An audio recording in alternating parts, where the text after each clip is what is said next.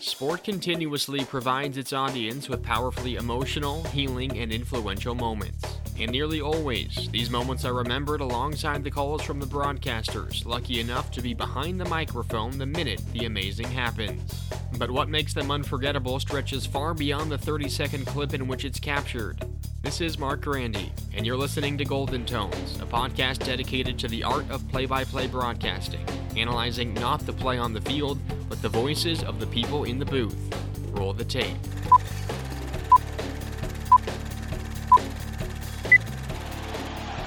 Just about a quarter to eight, October the 6th, 2010, the first postseason game for Roy Halladay. He winds the 0-2. Swing and a dribbler out in front of the plate. Ruiz out to get it. The throw from his knees. It's in time, and it's a no-hitter. Unbelievable. Ruiz and Halladay embrace, and the Phillies again celebrate around Roy Halladay. Four nothing. It's the second no-hitter in Major League postseason history. Here tonight at Citizens Bank Park. That's Scott Franzke on the Phillies Radio Network on, as you heard, October 6th, 2010, at Citizens Bank Park in Philadelphia. You're probably familiar with Roy Halladay, but still, before we can discuss Franzke's call of his no hitter, we first need to find out what led to this moment. Halladay played the first 12 years of his major league career with the Toronto Blue Jays. During those 12 seasons, he went 148 and 76 with a 3.43 earned run average. He won the 2003 American League Cy Young Award when he led the AL with 22 wins, 266 innings pitched, 9 complete games, and 2 shutouts. He finished top five in the Cy Young voting four other times in Toronto and was selected to the All Star team six times. Despite establishing himself as one of the best pitchers of his generation, the Blue Jays had trouble putting together team success. Despite winning 80 or more games in nine of Halladay's 12 seasons with the Blue Jays, Toronto failed to make the postseason. In 2000, which was Halladay's worst season of his career by a wide margin, at least statistically, the Blue Jays missed the playoffs by four and a half games. And that was the closest Halladay ever came to the postseason while donning a Toronto jersey.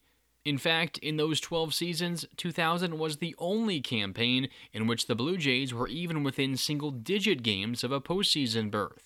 In December of 2009, months after Halladay finished a 17 10 season with a 2.79 ERA and a league leading 9 complete games and 4 shutouts, Toronto traded him to the Philadelphia Phillies as part of a four team trade that also sent Cliff Lee, whom the Phillies acquired at the previous trade deadline, to the Seattle Mariners.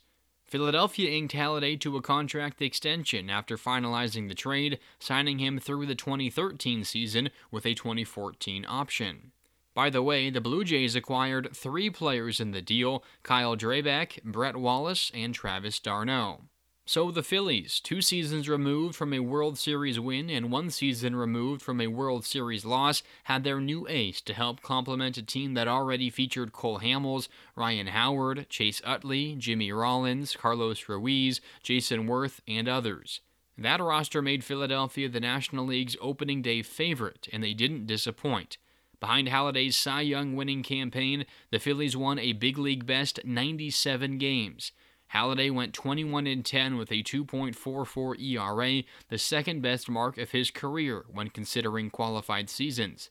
He led the league in innings pitched and paced the league in complete games, nine of them for the fourth straight season, and shutouts, four of them for the third straight season.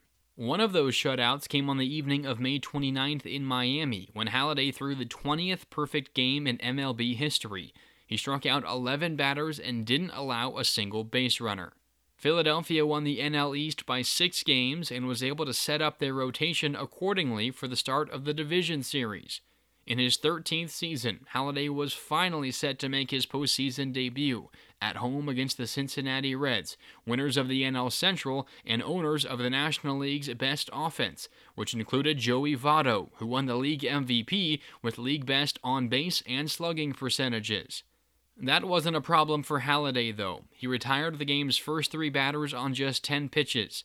The Phillies scored a run in the bottom of the first, and that had proved to be enough for Halladay, but he even helped his own cause with the two out RBI single in the second inning.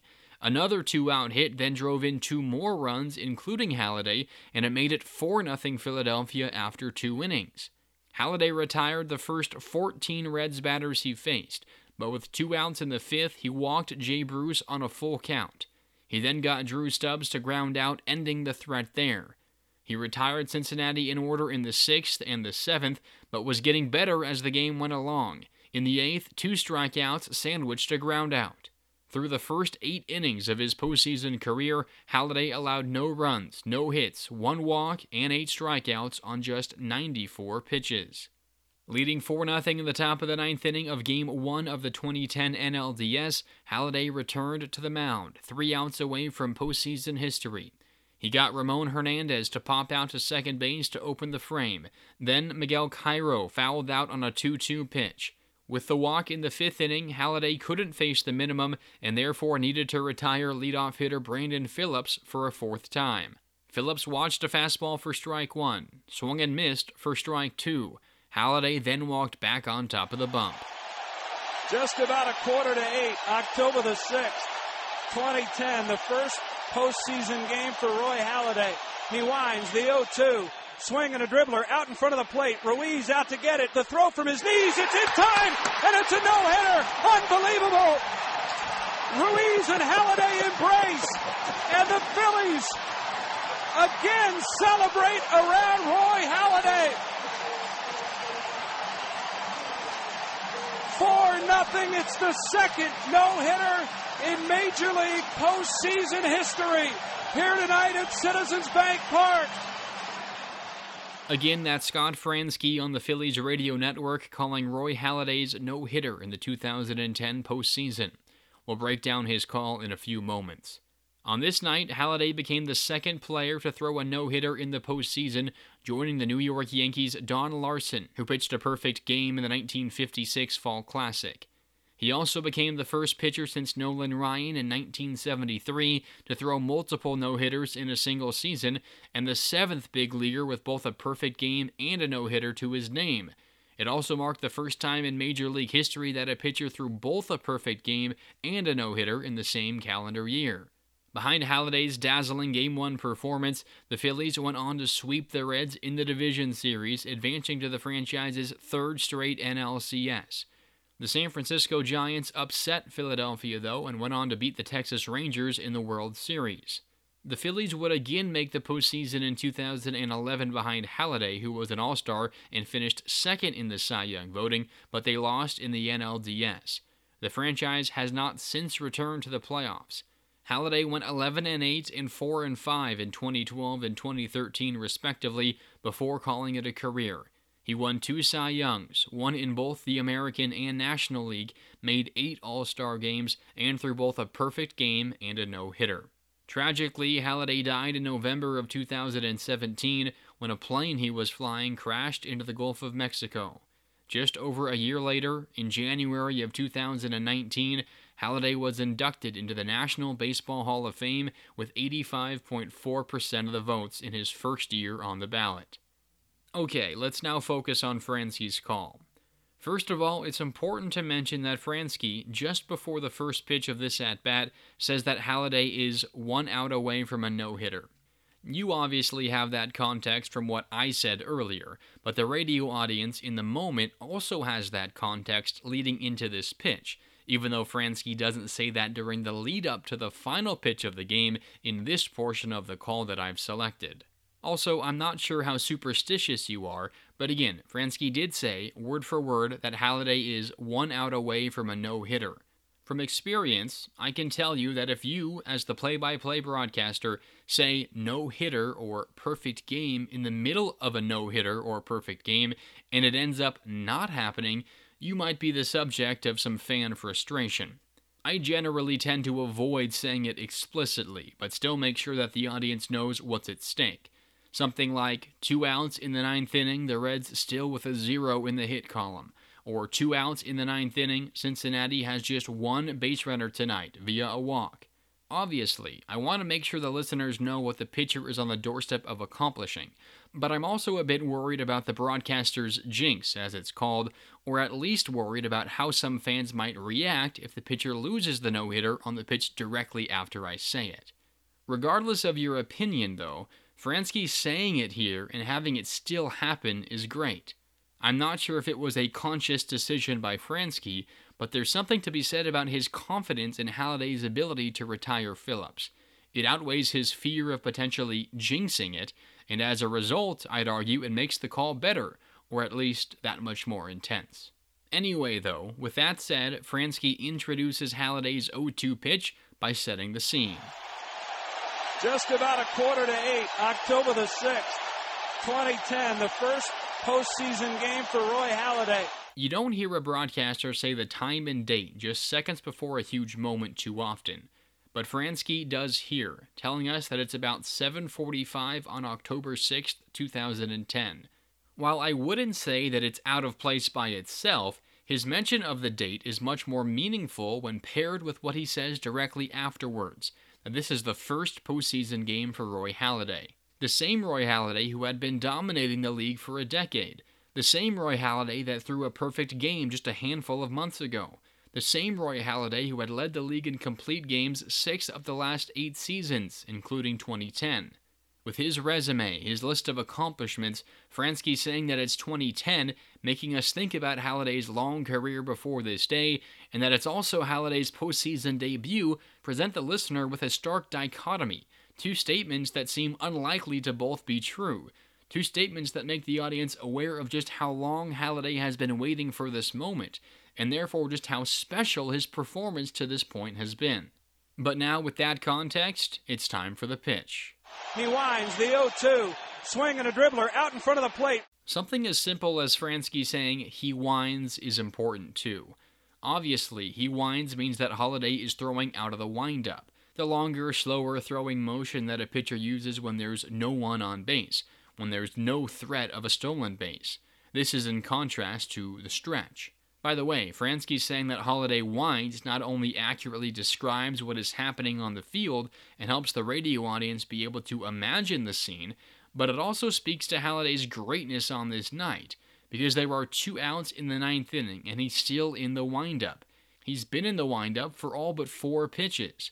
So maybe you would argue that it goes without saying that Halladay winds, but I think it's a nice inclusion by Franzke because it also tells us that the pitch is coming. He, of course, confirms that by saying the 0 2 next. Now, Franzke has given the audience two warnings that the pitch is on the way. If we, as the audience, are caught off guard by what happens next, that's on us because Franzke has given us every indication that it's time to listen in. And that's good because next, Phillips makes contact on his swing. As Franzke says, a dribbler out in front of the plate.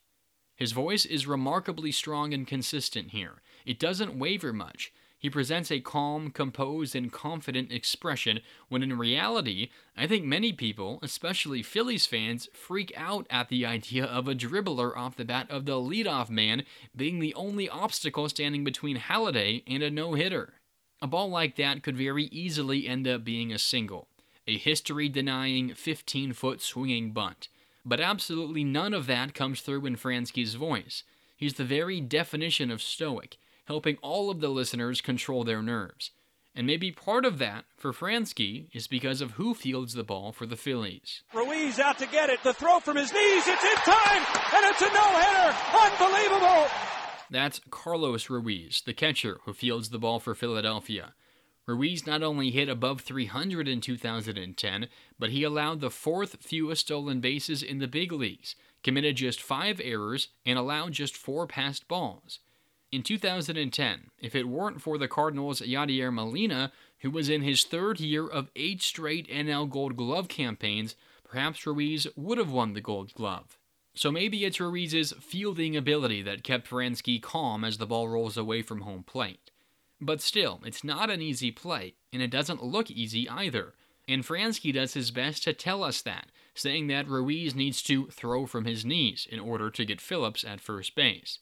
That's because Ruiz had to sidestep and avoid Phillips's bat, which somehow rolled right alongside the moving ball, and I think even nudged it along a bit.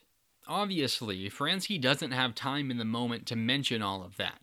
The radio broadcast will circle back later, but for now, all Franzke can say is that Ruiz needs to make the play from his knees, which, as baseball fans, we all know makes the play that much more difficult.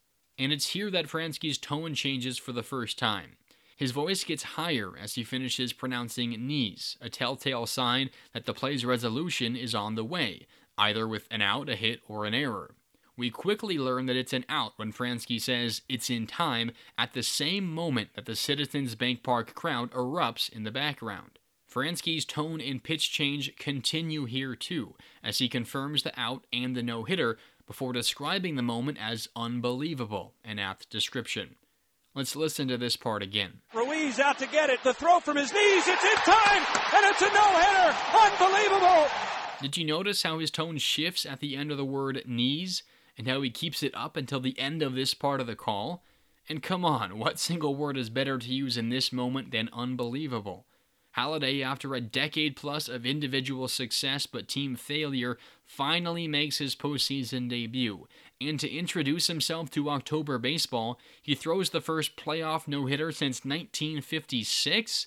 That is as unbelievable as it gets.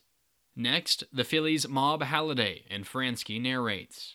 Ruiz and Halladay embrace, and the Phillies again celebrate around Roy Halladay. This is a simple enough line from Franzke. First, Ruiz and Halladay hug, as is normal during these moments. The catcher and pitcher almost always meet before any other teammate can make their way to the mound. Then everyone else joins in, which is what Franzke tells us. But there's also so much else to say. In this moment, Franzke decides to add that this is also a bit of deja vu for the Phillies, as they again celebrate around Roy Halladay, a direct callback to when Halladay threw a perfect game in May, a direct callback to when Halladay threw a two hit shutout to clinch the NL East just over a week earlier.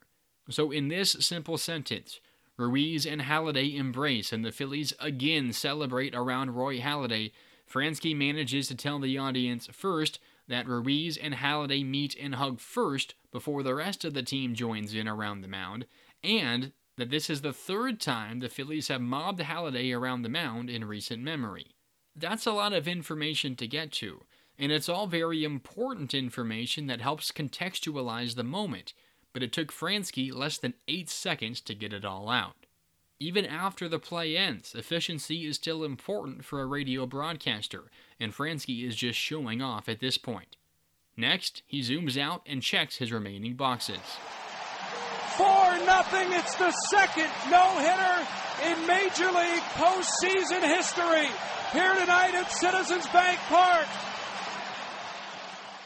When listening to this highlight in its entirety, it's easy to gloss over Franzke's quick mention of the score. For nothing, he says at the very beginning of this portion of the call. First of all, it's important to at least mention the final score because a broadcast is incomplete without it. And Franzke certainly could have taken a bit more time to say maybe 4 nothing, the final, Phillies win game 1, or something like that. But this is one of those moments where the general formula for ending a call doesn't quite fit. What really matters is that Halladay just threw a no hitter, and as a result, the outcome of the game is not in question. No one listening on the radio is wondering who won this game. Some might wonder what the actual final score is, which is why it's good that Franzke mentioned it quickly, but no one isn't sure if the Phillies won. And after that quick mention of the score, Franzke then turns his attention back to the most pressing matter, trying to contextualize what just happened. He does that by telling the audience that this is the second no hitter in Major League postseason history. We, of course, know the first one to be Don Larsen's perfect game in the 1956 World Series, a fact that the Phillies broadcast crew would mention later. But in the moment, Franzke chooses the perfect statistic to prove just how special of a performance Halladay just completed. And I think that many baseball fans know that Larsen threw a World Series no hitter or perfect game. Not everyone can tell you what year it happened, but I think many are aware that it did indeed happen. That includes Franzke, who I'm sure was aware. But this is still a good job of Franzke and the rest of the booth to have the statistic ready for when Halladay finished the feat. The Phillies radio booth certainly had plenty of time to prepare for this moment, as there's little else to think about from the sixth or seventh inning on besides that zero in the hit column. And Franzke wraps up his call by telling the audience that it happened in Philadelphia, in Citizens Bank Park, in front of the Phillies' home crowd. With this statement, Franzke now has answered just about every possible question his audience could have. Who? That's pretty simple. Halladay and the Phillies. What? Well, Halladay just threw the second no hitter in postseason history. When? That takes us back to the beginning of the call. Remember, it's a quarter to eight on October 6th, 2010. Where? We just heard that Citizens Bank Park. Why? Now that's a tough one to answer because of Halladay's greatness, because of the storybook beginning to his postseason career after 12 years without a sniff of playoff baseball, because the baseball gods were on the Phillies' side tonight. Who knows, really? But Franzke gives us all the information we need to develop an opinion. Halladay was dominant all night long, and Franzke was right there with him, every pitch and step of the way. Let's listen to the final out of the late great Roy Halladay's no hitter on October 6, 2010. Here again is Scott Franzke on the Phillies Radio Network. Just about a quarter to eight, October the 6th, 2010, the first postseason game for Roy Halladay. He winds the 0-2. Swing and a dribbler out in front of the plate. Ruiz out to get it. The throw from his knees. It's in time, and it's a no-hitter. Unbelievable. Ruiz and Halladay embrace, and the Phillies again celebrate around Roy Halladay. Nothing. It's the second no-hitter in Major League postseason history here tonight at Citizens Bank Park. New episodes of Golden Tones drop each Tuesday morning. You can listen everywhere you get your podcasts. Just search Golden Tones. If you enjoyed this episode, please leave a review on Apple Podcasts. It'd be much appreciated. Also, do you have a call or highlight you think I should feature in a future episode? Let me know on Twitter at Golden Tones Pod or at Mark Grandy.